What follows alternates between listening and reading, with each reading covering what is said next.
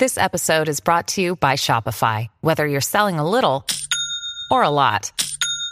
Shopify helps you do your thing, however you cha-ching. From the launch your online shop stage, all the way to the we just hit a million orders stage. No matter what stage you're in, Shopify's there to help you grow. Sign up for a $1 per month trial period at shopify.com slash special offer, all lowercase. That's shopify.com slash special offer.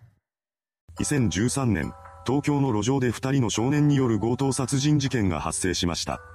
今回の動画では少年らの生い立ちから下された判決までをまとめていきます。後に本事件における犯人の一人となる少年 A はルーマニア人の母親とポーランド人の父親の間に生まれたハーフでした。A が生まれた地は日本ではなく、国籍もルーマニアだったようです。それから彼はずっとルーマニアで生活していたのですが、その中で両親の離婚が決まってしまいます。そして離婚から数年後、母親がタクシー運転手として働く日本人男性と再婚することになったそうです。再婚を果たした後の彼女は日本でスナックを開き、店の経営に精を出し始めました。このタイミングで母親は A を日本に呼び寄せています。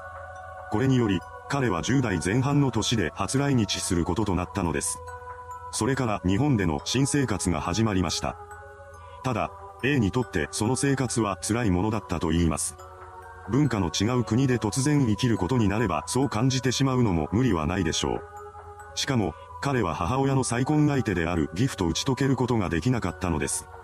そのため A は家の中でも窮屈さを感じていました。そんな彼に追い打ちをかけるかのような出来事が起こります。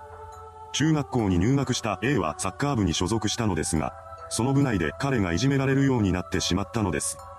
A がいじめられるようになった理由は日本語が下手だということと大衆がきついということの2つでした。この中学生活を経験したことによって、彼はさらに日本での生活が嫌になってしまいます。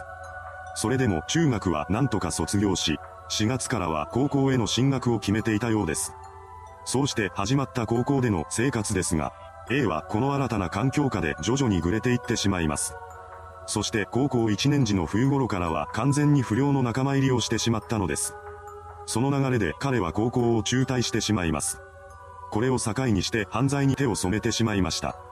彼は遊ぶ金欲しさにひったくりや窃盗を繰り返し、時には恐喝をすることまであったそうなのです。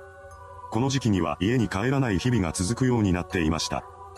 一方、後にもう一人の犯人となる少年 K は日本人の両親の間に次男として生まれています。そんな彼の父親は離れた地で飛び職をしており、K らと一緒には暮らしていませんでした。そのため K は母、姉、兄に自分を加えた4人での生活を送っていたようです。そんな K の一家は裕福とは言えない家庭でした。彼らが住んでいたのは団地だったそうなのですが、母親は自治会費を滞納したり駐車違反を繰り返したりしていました。そうした行動が原因で、一家は近所で浮いた存在になってしまっていたそうです。そんな環境で育った K は中学校に進学した後から万引きや窃盗に手を染めるようになってしまいます。そんな中、以前から貧困に悩まされていた K の家庭は生活保護を受給することになりました。そのようにして一家は生活を成り立たせていたのですが、10代の K はその事実に耐えられなかったようです。彼は自分の家が生活保護を受給しているということがたまらなく恥ずかしかったらしく、惨めさを感じるようになっていました。そしてついには家にいることすら嫌になり、一人外へと飛び出していってしまいます。そうして家出した K は知人が暮らすアパートなどを転々とするようになりました。また、同時期に彼は当時流行っていた脱法ハーブに手を出すようになっていたそうです。2013年2月上旬、それまで関わりのなかった少年 A と少年 K が共通の知人を通じて引き合わされます。当時の彼らは家出中の身でした。二人は日野市にあるカラオケ店で初対面を果たしたのです。そこで A と K はすぐに打ち解けていきました。彼らは双方共に家庭に対して嫌悪感を抱いていましたし、犯罪にも手を染めていました。そうした共通点が多くあったことやお互いの生い立ちに理解があったことなどが影響し、仲良くなるのに時間はかからなかったようです。この日以降、A と K は行動を共にするようになっていきます。その流れで二人は一緒になって恐喝をし始めました。金欲しさに彼らは通りすがりのサラリーマンを脅しつけていったのです。これが成功したことで彼らは味を占めてしまいます。そして犯行はエスカレートしていきました。そんな中、後に事件の被害者となる当時22歳の女性山田有沙さんは同年1月から吉祥寺で一人暮らしを始めています。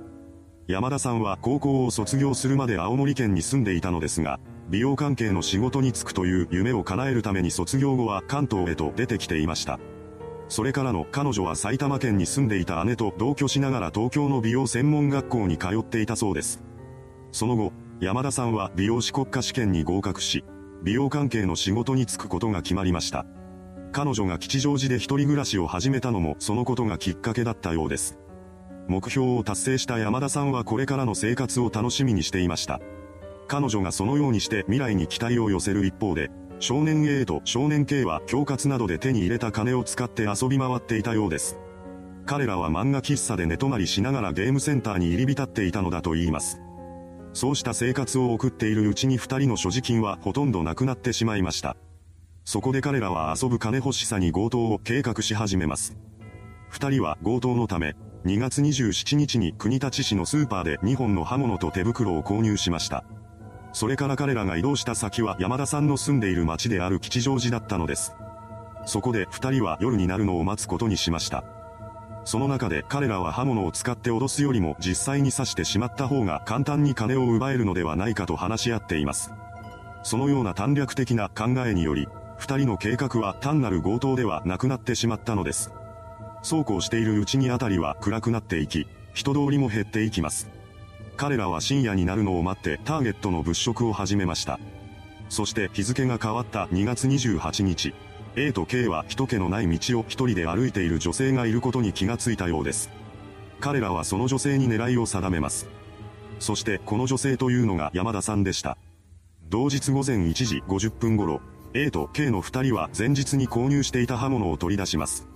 彼らはおもむろに刃物を構えると、一人で歩く山田さんの背後に迫っていきました。彼らは近づいた勢いそのままに刃物を山田さんに突き刺したのです。この時山田さんは背後から A と K が近づいてきていることにすら気づいていませんでした。そのため彼らからの攻撃を防いだり逃げたりすることができなかったのです。彼女は無防備な状態のまま体を2箇所貫かれてしまいました。そのうち一方の攻撃は刺した刃物が肺にまで到達していたそうです。その傷があまりに深かったため、山田さんはほぼ即死でした。彼女を視察した後、A と K は財布とバッグを奪って逃走しています。逃走中に彼らは付近のマンションへと寄り、そこの敷地内に凶器の刃物を捨てたようです。その後、財布の中にキャッシュカードが入っていることに気がついた二人は近くのコンビニへと急ぎ、そこで現金の引き出しを試みました。しかし結局これは失敗に終わっています。そんな中、犯行直後の午前1時55分頃に通行人の男性が道端に倒れ込む山田さんのことを発見していました。この男性から通報が入ったことで警察と救急隊が現場に駆けつけてきます。それから山田さんは病院に搬送されたのですが、その時点で彼女はすでに息を引き取っており、手の施しようがない状態でした。後に行われた司法解剖で死因は大動脈の損傷による失血死だということが明らかになっています。一方の警察は現場から200メートルほど離れた路上で財布が抜かれた山田さんのバッグを発見していました。この発見を受け、捜査一課は強盗殺人容疑で捜査を開始しています。その中で捜査員が現場付近をうろついていた A と K を発見しました。二人のことを怪しんだ捜査員は彼らに対して職務質問の協力を求めようとします。すると A と K の二人は一斉に走り出しました。突然の行動に驚きながらも捜査員はその後を追いかけています。ですが結局は追いつくことができずに逃走を許してしまいました。逃走後の二人は別行動をとっています。同じ時間帯、捜査員らは逃走した A と K が事件に関与していると睨んでその行方を追っていました。そして数時間後の早朝、捜索に当たっていた警察官が吉祥寺駅付近で A のことを発見したようです。この時、A は他人名義の通帳を所持していました。別件だとしても、とにかく早急に A の身柄を抑えたい警察は、占有離脱物横領の容疑で彼を逮捕しています。それからすぐに A が所持していた手袋に付着していた血液の DNA 検査が行われました。すると、その血液が被害者である山田さんの DNA 型と一致するという結果が出されたのです。これにより、A は警視庁組織犯罪対策2課によって3月1日に再逮捕されることとなりました。それと並行して警察はなおも逃走中だった K の足取りを追っています。警察による防犯カメラの解析により、逃走後の K が電車を乗り継いで立川方面に向かっていたことがすぐに明らかになりました。そうして捜査員が K の逮捕に向けて必死の捜査を続けていたわけですが、間もなくしてその必要はなくなります。A を強盗殺人容疑で再逮捕した翌日の3月2日に K が出頭してきたのです。おそらくは A の逮捕を受けて逃走し続けることを諦めたのでしょう。出頭の翌日には K も強盗殺人容疑で逮捕されました。それから18日後の3月21日に東京地検は強盗殺人や窃盗未遂などの非行事実で少年 A と少年 K を東京火災に送致しています。そこで2人には刑事処分が相当であると判断されたため、彼らは4月17日に逆送致されました。これによって2人は未成年でありながら強盗殺人罪で起訴されたのです。それから彼らは東京地裁で裁判員裁判にかけられています。後半の中で A と K は殺意を否認したのですが、東京地裁は殺意を認定しました。そして最終的には少年らに対して検察の求刑通りに無期懲役判決を下したのです。しかし、この判決を受けた二人は不服を唱え、東京高裁に控訴しています。そうして控訴審が始まったわけですが、東京高裁は A と K のいずれに関しても無期懲役が相当であるとして第2回後半までに控訴を棄却しました。この二審判決に対しては二人とも上告をしていません。そのため、A と K は上告期限を迎えた段階で無期懲役囚になったのです。現在彼らは刑務所に服役しています。いかがでしたでしょうか？二人の家出少年が起こした凶悪事件。犯人が未成年だったことから基本は匿名報道となったのですが、一部の週刊誌が実名報道に踏み切ったことから様々な議論を巻き起こすこととなりました。それではご視聴ありがとうございました。